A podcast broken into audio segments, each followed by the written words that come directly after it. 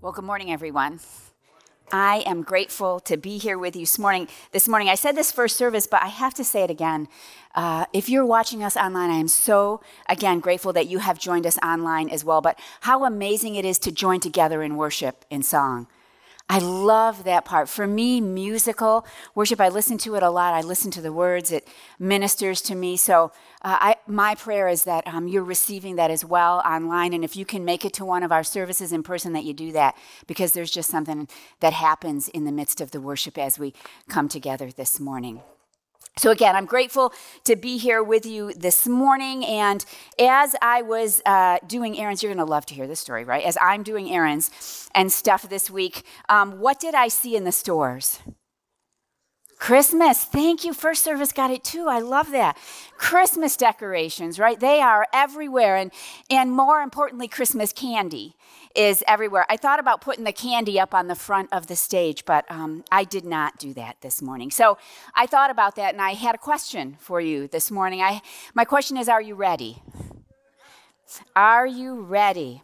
And if not, what is it that you need to do? Well, let me recommend something that you may not have even thought about as you begin to pray, prepare for the holiday season um, awaiting us. Maybe I can challenge you with the idea that the thing that you need to do is rest. It's the direct opposite of what you think you might need to do in preparation but that is a challenge for you. I'm going to share with you a quote that I read, and I'll use it again later on in the service, but think about it. Just think about this quote. It says, He who cannot rest cannot work. He who cannot let go cannot hold on. He who cannot find footing cannot go forward. So, what does that mean? It means the less you rest, the less you can accomplish. Right? Because rest gives us the ability to move ahead, to persevere with whatever it is that is in our path. And to let go of the things that we have gives me the chance to build a stronger hold and hang on to Jesus. The best outcome requires or follows the best rest. Now, Jesus knew the burdens that we would carry, but it was never his intention that we would carry those burdens on our own. So I'm going to start right out this morning with his words, him speaking in the book of Matthew, chapter 11, verses 28 to 30. This is what he says specifically about this subject. He says, Come to me, all who labor and are heavy laden, and I will give you rest. Take my yoke upon you and learn from me, for I am gentle and lowly in heart, and you will find rest for your souls. For my yoke is easy and my burden is light. So, my hope today is that as we dig deeper into this study of rest, that we will discover some truths hidden that we may have never seen before. And that's the Lord's work, isn't it?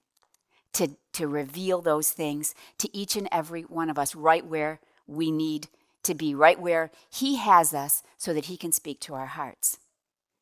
Because I was thinking, what if we begin to study this idea of rest before we are tired? What if we are preemptive and proactive in understanding what that means for us before we hit that wall? Well, maybe then our perspective and our next steps will look different when the weariness starts to hit us.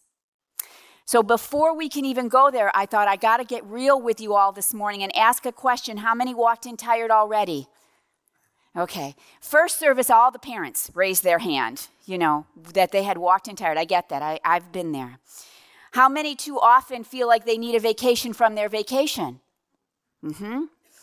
How many love this season that is ahead of us, but are yet unsure how they will get their plans all accomplished?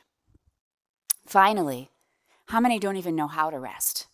That's been me at times. Don't even know how or the reason behind the need for rest. Well, here's a spoiler we can't get to all those today, but I know someone who can help to reveal all those answers for you. Today, we're going to look at three kinds of uh, weariness, three kinds of being tired, and then look at what we can do in order to overcome um, those different areas. The first thing that we have to look at is our physical tiredness. And it reminded me of the Energizer Bunny. Why have we not seen him lately? I have no idea, but that Energizer buzz- Bunny used to remind me because he just goes and goes and goes and goes and goes. But that's not real, right? None of us are the Energizer Bunny. We all need that bit of rest. We also need rest from the emotional stressors of life. For me, that is time away or time in solitude. I have to share with you that I love challenges. For me, it's exciting to meet new challenges, but I know that without rest in between those new challenges, I won't meet them well. I won't meet them in the way that God could have prepared me to meet them. Which brings me to my third type of weariness, my third type of tired, if you will. And this is the one that sneaks up on us, the one that we try really hard in our daily lives to deny. But this is also the one that is the most troublesome for us. Because this type of tired is the one that carries worry, is the one that carries fear and anxiety. And it's different than the physical or emotional tired that we feel, although it adds to that, because this type of weariness is spiritual. The type of tired that makes you begin to doubt, that makes you begin to question. It's the type of tired that robs you of your sleep. It's the type of tired that can lead you to make rash decisions in the moment. It can take you down those rocky paths in life. And those rocky paths are hard to maneuver especially when we're tired. It's a dangerous tired. Because I think just as physical exertion absolutely requires time to rest, or that emotional stress can require solitude, Jesus has also given us the answer for the challenge that hits us right where our faith resides. And it's found in those words from Jesus in the book of Matthew. Would you join me again as I share Matthew 11, 28 to 30? Come to me, all who labor and are heavy laden, and I will give you rest. Remember, Jesus speaking. Take my yoke upon you and learn from me, for I am gentle and lowly in heart, and you will find rest for your souls. For my yoke is easy and my burden is light. So, as I was studying these past few weeks, I came across a great example, I think, that fills um, Jesus' words, and it really struck me. And it was written by King David in a psalm. I love the psalms, right? As you, I didn't always, I have to admit that, but I love them now. They teach me so much. And what I found out about David is that he is real. He wrote down exactly what he was thinking. He was not, um, he didn't shy away from that when he wrote these words. He wrote the good and he wrote the bad. If he was angry, you knew it because he wrote about it. If he was happy or excited, he wrote about it. No matter how he was feeling, even in the angriest of moments, he wrote about that in the psalm. And I love this. He always ended that psalm giving glory and power to God. So he could relay some of the things that he was feeling, but in the end, he knew that it was giving glory and power to God that would allow him to go on. So he was in the midst, at this particular psalm, in the midst of enemies that were all around him, literally in battle, enemies around him. And this is what he says it's Psalm 3, verses 3 to 6. He says, But you, O Lord, are a shield about me, my glory and the lifter of my head. I cried aloud to the Lord, and he answered me from his holy hill. I lay down and slept. I woke again, for the Lord sustained me. I will not be afraid of many thousands of people who have set themselves against me all around. No exaggeration. So I'm wondering how do you lay down and sleep when the enemy is at your doorstep? How do you find rest when the enemy is right there around the corner? Well, David knew it has to do with the source of your rest. So we're going to consider three points this morning about rest. And I thought it important even now as we begin to look forward to this season ahead of us that reminds us to be thankful. It's a season that celebrates the birth of our Lord and Savior, Jesus. But it's also a season that can lead to physical exhaustion, emotional overload, and even in the midst of celebrating our Lord. Yes, even in the midst of celebrating our Lord, it can lead to spiritual weariness. So, the first point that I want to ask you to consider is that rest is not an option. Sounds kind of opposite of what I said, but let me explain it. I don't mean that rest is not an option. I mean that rest is not an option for you. You must include it. It's not optional, it's necessary. It's a necessity in your life. Rest is important. We are only human, and our physical and emotional selves need that rest. Do you know out of 24 hours that we are given in a day, the average amount of sleep recommended is a third of that time? Seven, eight, and maybe even more hours at least is recommended. That's a third of our life that we're supposed to spend at least in sleep, let alone some form of rest. Again, rest is not an option. We must have rest. Even Jesus needed to rest. He rested physically and he rested emotionally. One of the uh, mysteries of the life of Jesus, I just had to consider this in my own faith. One of the mysteries in his life was his divinity alongside his humanity. Our God, in his humanity, needed to rest. He's fully God, but he was also fully human. And in his humanness, he walked with us physically. He experienced life with us, right beside us. He laughed and he cried and he rested. What a great example he provides for us to follow. Just like us, he rested. And it's only in our faith, our growing faith and understanding, that we can begin to accept these things about our Lord and Savior without question. Listen to what Oswald Chambers says about our faith. He says, Faith never knows where it is being led, right? But it always knows and loves the one who is leading. Faith doesn't know exactly where it's going, but it loves the one who is leading. So even when we read these things that we don't completely understand, our faith will guide us to believe and have trust in our Lord and Savior. So, as I was studying this, I looked at the woman at the well. And it's one place that we see where Jesus stopped and he rested. He was on his way to Galilee and he had to go through Samaria and he comes to meet the woman at the well. And this is what it says in John chapter 4 verse 6. It says Jesus wearied as he was from his journey. tells us right there in his word. He also got tired. Wearied, wearied as he was from his journey, he was sitting beside the well. It was about the sixth hour. I'm going to ask you to remember that story because I'll come back to it more um, as we look deeper into the woman at the well. But we also read how Jesus took time to rest emotionally. That may have been physical, but there was an emotional rest that Jesus needed too. And in chapter 5, verse 16 of Luke, he tells us that Jesus often withdrew to lonely places and prayed. How often do I do that? For my emotional rest. Jesus often, he often withdrew to lonely places and he prayed because he knew the importance of both physical and emotional rest. And he exampled it so well for us because rest is not an option, it is a necessity in our life. So, what are the effects of that rest in our life? In particular, sleep does several things for us. It encourages a stronger immune system.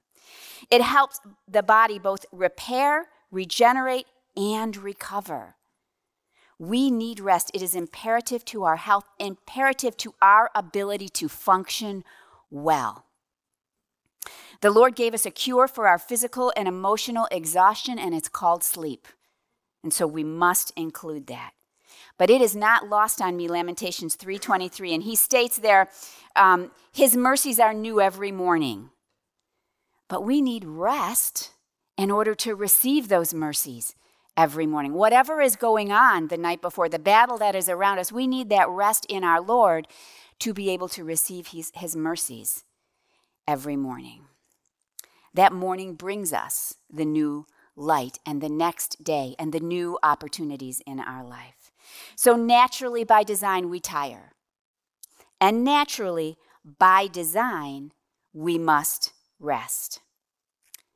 Now, there's a third type of weariness, the one that is our deepest need, I believe. And if gone unchecked in our lives, begins to wreak havoc in the things that we can do, the accomplishments, the relationships. And I think this one can fool us because the effects may seem very gradual in our life. But I think that's also how we can be deceived. The gradual um, havoc, the gradual stress, the gradual things that start to take shape. So it's true, the lack of sleep has a negative effect on our health. In the same way, when we have neglected our relationship with Jesus, it has a negative effect on our soul, has a negative effect on our faith.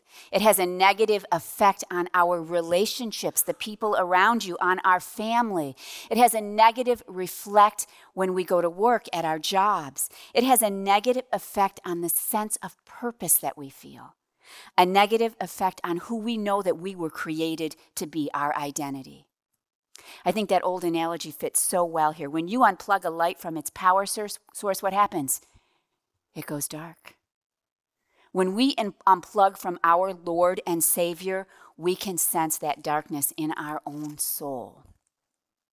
So before you think, great message, Betty, to get us in the spirit of the season to come, right?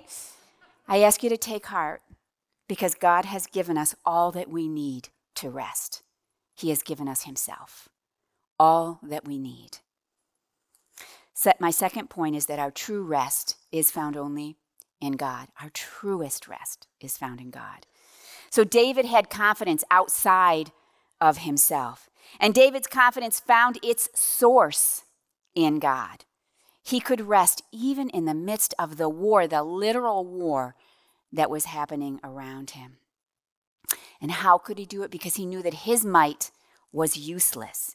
In that moment, he could physically rest because he left his mind and his body and his soul in the hands of his God. No longer was the chaos around him his fight, it was God's fight, and he knew that. So we see scripture teach about this idea of rest in many different places. And so I was looking at the book of Hebrews as I studied for this. And in one part of that letter, the author starts talking about those wandering Israelites, right, who wandered for many, many years.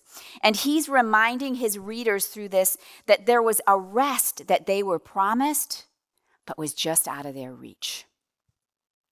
Why? Their hearts were hardened. We read that in God's word. They could never experience the rest, the true rest that God offers if their hearts were not soft enough to be humble. If their hearts were not soft enough to recognize who was in control, God was in control, He would work all things out.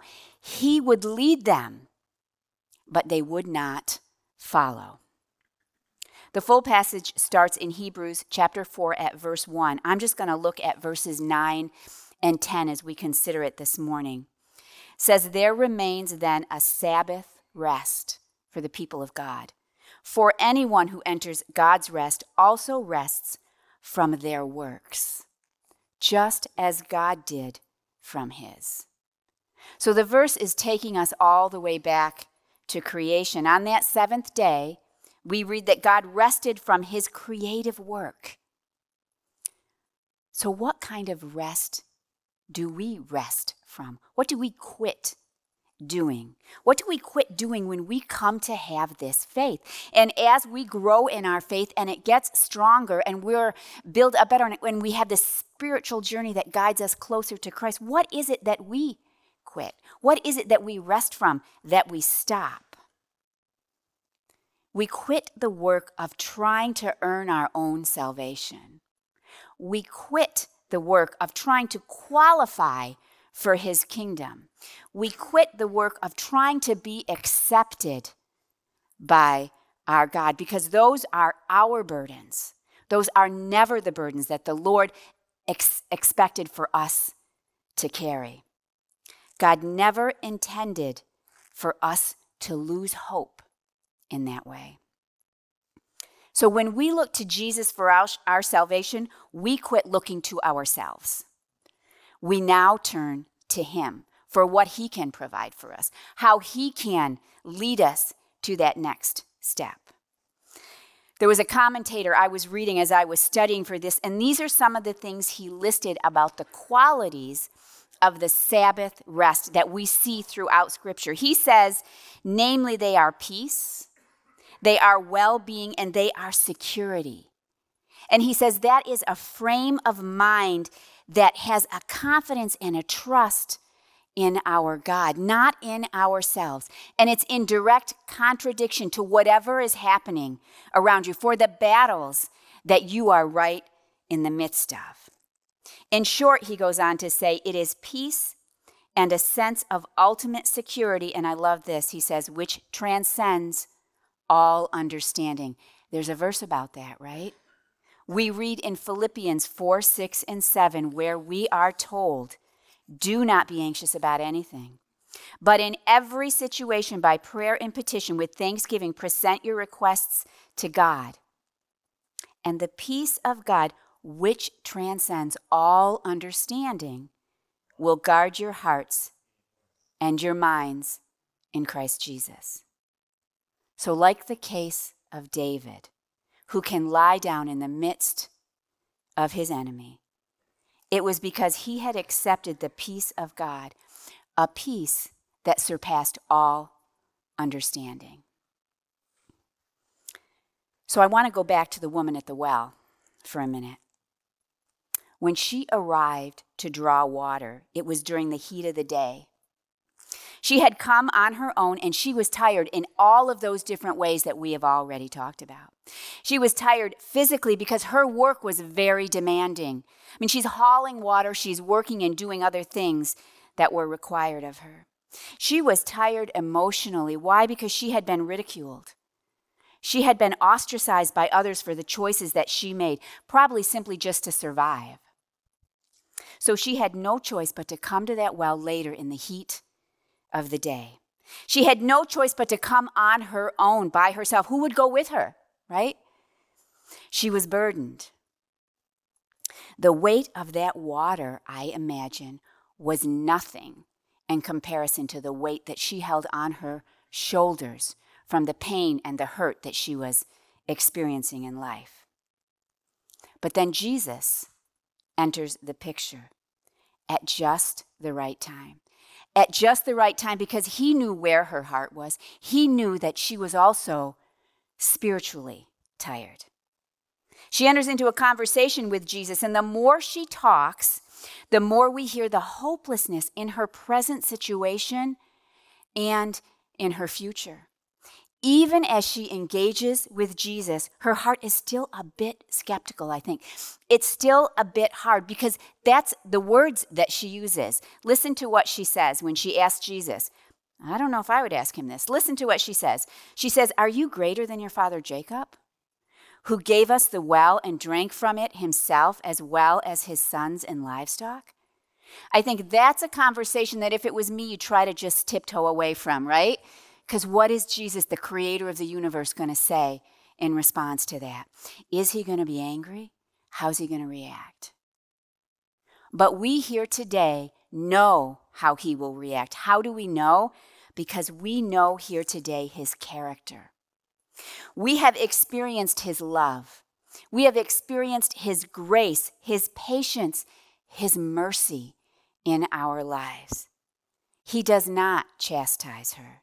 And he stays as a matter of fact and he sits with her and gets into relationship with her and he talks to her.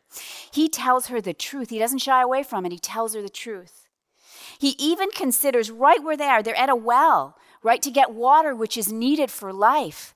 But then he tells her he can provide living water. And in this, she will never have to thirst again. Now, she might have been a little bit confused, but I believe that understanding is going to come to her pretty quickly because he's not done with the conversation at this point. There is so much hope and so much life ahead. And I love how he waited until this moment to tell her this. He already knows about her past. First, he gives her life. He says, Listen, there's more for ahead for you. There is life, there's a living water for you. And he says, I already know about your past. I already know about your past. Regardless of her past, I have offered you life, he says. No takebacks. In fact, no one can take this from you. Not those people who are ostracizing you, um, not those people who have hurt you in the past. No one can take this from you. And so we pause for a minute. A minute, because isn't that where we get stuck? I put the word stuck in there on purpose instead of sick. Isn't that where we get stuck and tired? Right? If you only knew God, if you only knew how I'm thinking, if you only knew how I am struggling, how I am wandering like those in the desert, you would not be beside me having this conversation if you only knew. Then I imagine Jesus. I imagine Jesus saying, Actually, I know, right? And take heart, because in me you will find rest. I already know the past, and in me you will find rest. I can only imagine experiencing that moment for this woman at the well when her heart that had been hardened by life starts to soften. So her eyes are open now to see who is standing right in front of her Jesus, the Christ, the promised Savior. So this is what she says. She says, I know that Messiah is coming, he who is called Christ, and when he comes, he will tell us all things. And right when she's ready, right when her eyes are opened and her heart is ready to receive and to hear, Jesus says, I who speak to you am He. And the truth begins to take hold. That truth, that understanding begins to take shape in her life. She can see clearly now. Okay, so when I wrote this, thinking she can see clearly now, I had to think of that song. How many know that song? Right? The dark clouds are starting to go away, the ones that blind me. And no matter the weather, it's a bright, bright, bright sunshiny day. Now, do you remember it? Yeah. Okay. So she sees clearly. The dark clouds are fading. The Messiah is here facing her. Her burdens are lifted. Now that surpasses understanding, right? In her weariness, the exhausted feelings that she's going on, in her life. All of that begins to fade. The weight is lifted from her shoulders. How can it be that one moment she is weighed down and the next she is free? That's the peace that surpasses understanding in our life, and it is available to each and every one of us. That truth begins to take hold in her life. And so, what does she do? She leaves immediately. We'll come back to that. My final point rest in God prepares us to serve God. Listen to John 16 33. I have said these things to you that in me you may have peace. In the world you will have tribulation, but take heart. I have overcome the world. Through Jesus, we find rest in our inner battles. You've heard me say this before, and you've heard it here before, because it is not about what we can do, but it is about what He already did for each and every one of us.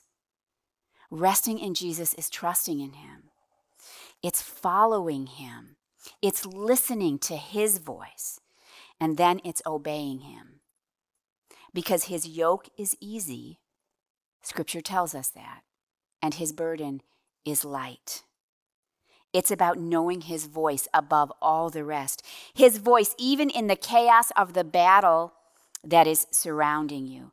It's about humbling ourselves and magnifying our God. It's about taking time to be in his presence where true rest is available right when we need it. He meets us right when we need it. This is what Charles Spurgeon writes about rest.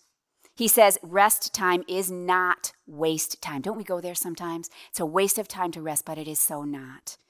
He says it is economy to gather fresh strength. It is wisdom to take occasional furlough. In the long run, we shall do more by sometimes doing less. So, we talked about the physical and emotional benefits of rest. The same is true for the spiritual benefits. Rest encourages a stronger immune system for your faith. It helps, this, it helps your spirit as the Holy Spirit works in you to repair, regenerate, and recover. We need rest. Rest in Jesus is imperative to our spiritual health, it is imperative to our soul. This rest is not an option, it is a necessity. Hannah Whitall Smith writes No soul can be really at rest until it has, it has given up all dependence on everything else and has been forced to depend on the Lord alone. How hard is that for us to release? But that's where rest is found. As long as our expectation is from other things, nothing but disappointment awaits us. So we go back to that woman at the well. When the weight of her burdens were lifted, when her heart was softened and she began to see the truth of who was really standing right in front of her, she was refreshed in a moment. And she immediately forgot her original intention. We know that because the water bucket, scripture tells us, is left behind. And where did she go? She went to tell others who, because of her testimony, came to see who it was that she had actually found. And then, because of their own willing hearts to come and meet Jesus themselves, they came to know the truth for themselves. She was an evangelist in the truest sense, I think. She was a disciple maker. Simply by allowing that hardened heart to be softened, humbling herself, by believing, by trusting, by letting go of herself, right, to be able to hang on to Jesus. She could go forward and share the truth because Jesus was enough to give her the strength and the energy to do that. Our spirit must rest in Him, and somehow it surpasses all of our understanding because He takes the heavy weight of our burdens.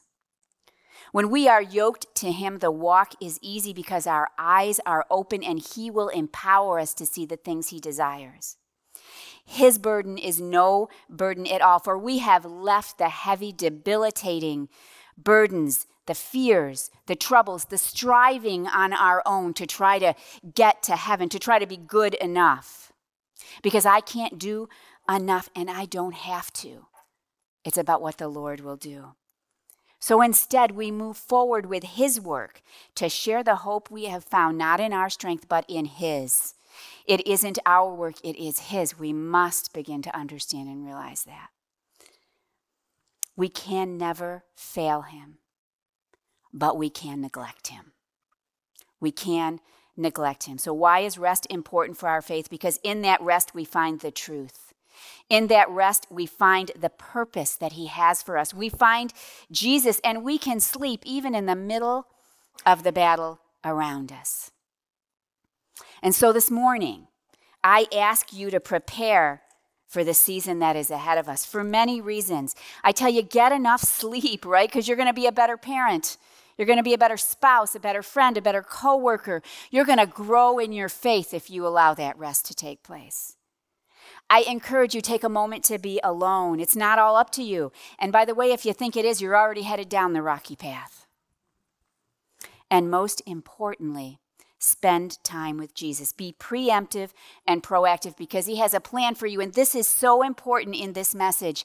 If we are rested in Him and ready to do the things that He calls us to do, just like the woman at the well, then we are rested and we are ready in this season that is ahead to share the hope with those family members to share the hope with our friends, to share the hope with our coworkers, to even share the hope with a stranger as God allows them to cross our path. That's how we are prepared.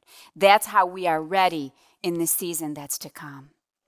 We need to stop doing and start resting and allow Him to guide our path in our direction. So let's look back at that quote from the beginning. He who cannot rest doesn't have the capability to do the work. He who cannot let go of their own striving cannot hold on to Jesus and the rest that he offers. He who cannot find the footing in their Lord and Savior cannot find success in the purpose that he has for them. We must rest in all of those ways in order to be able to go forward with the amazing season that is ahead. So let me end with Matthew 11, 28 to 30. Come to me, Jesus says all who labor and are heavy burdened, and I will give you rest. Take my yoke upon you and learn from me, for I am gentle and lowly in heart, and you will find rest for your souls. It's a promise. For my yoke is easy and my burden is light. May we let go of the stressors that we have grabbed onto, the burdens that we have put on our own shoulders, and reach out to our Lord and our Savior. If you don't yet know the Lord as your Savior. I encourage you this morning to take a chance in the quietness of your heart right now to say a prayer reaching out to Him. It's not special words that you need, it's only the heart and the desire as it begins to humble and melt away that you need to reach out to Him. Allow Him to do the work in your heart even this morning. Amazing journey ahead for you. And if you're sitting here this morning and you are a believer and maybe your faith has stepped back just a little bit, I encourage you as well to take the step that He has called you to first to rest in Him. But we can't stay in rest. We've got to move forward with the work that He has for us, especially in this season upcoming. What an amazing opportunity we have before us to share the faith and hope that we have received. Would you pray with me? Lord, we thank you we thank you for the opportunities that you have given to each and every one of us to rest in you, to lay those burdens of striving that we carry at your feet, Lord. You have a plan and you have a purpose, Lord, and we we can be a part of that if we will humble ourselves. Let go of our own things to grasp on to you. Lord, rest so that we may be able to do the work that is ahead, that you call us to do. Thank you, Lord, for all that you've offered. Thank you for the joy that you give us when we follow in the walk that you've provided. And if there is anyone new here to you this morning, Lord, I pray that in the quietness of their heart, they would reach out to you with a heart of desire.